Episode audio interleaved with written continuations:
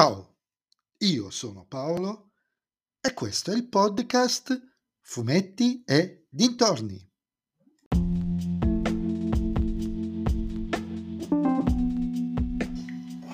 In questo nuovo episodio del podcast vi parlerò del numero 16 di Dragonero Mondo Oscuro, l'eterna guerra di luce e tenebre è il titolo, scritto da Luca Barbieri e disegnato da Francesco Gastón, edito dalla Sergio Bonelli Editore.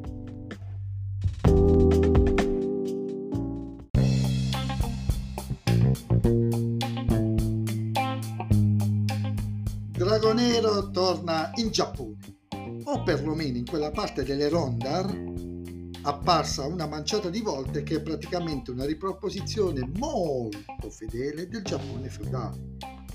E come successe allora 2 anni e mezzo fa, anche questa volta Ian torna lì per cercare grossomodo alleati contro gli abomini, o perlomeno per capire com'è la situazione in quella parte del territorio. Sinceramente, non ricordando praticamente nulla di quella storia, mi affido a ciò che l'autore mi narrerà in questa per darmi un giudizio. Ed è un giudizio sostanzialmente molto positivo su questa storia. La trama è molto semplice, ve l'ho già più o meno accennata. Yan e Mirva, si recano nella regione dei Grandi Laghi, dove incontrano vecchi amici ma anche nuove minacce legate molto a quel territorio.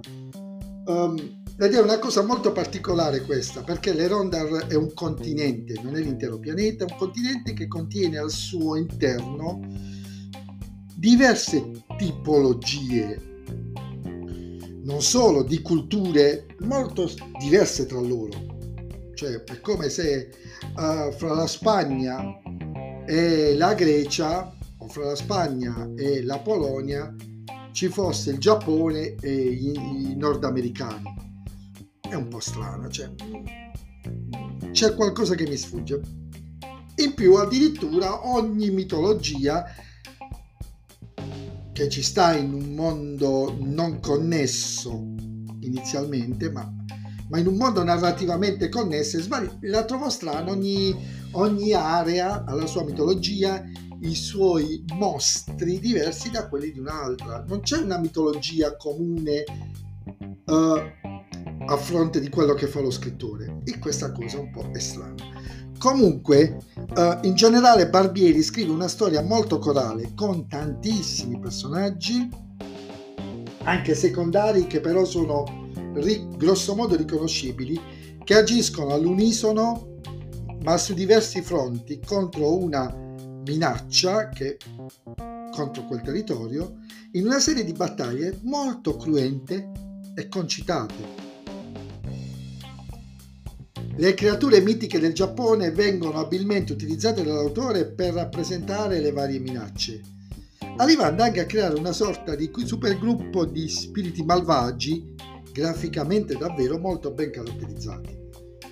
Il buon Gastón, infatti, fa un lavoro grafico quasi impeccabile, con delle tavole dinamiche non banali, forse solo leggermente abusate da sfondi vuoti, ma in generale la prova è decisamente sopra la media. Una cosa che non mi ha convinto è il Deus ex machina con Mirva, ma ho come il sospetto che c'era una traccia in un altro albe che mi è rimasto un po' latente in memoria, ma non ne sono sicuro.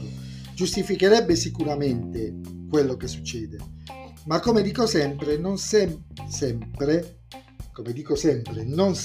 noi lettori abbiamo memoria, tempo e modo di recuperare la storia in questione.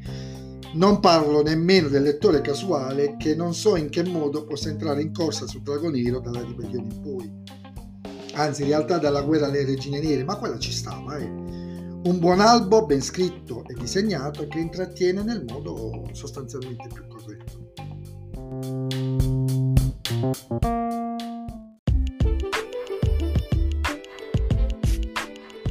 E anche questo episodio del podcast è terminato.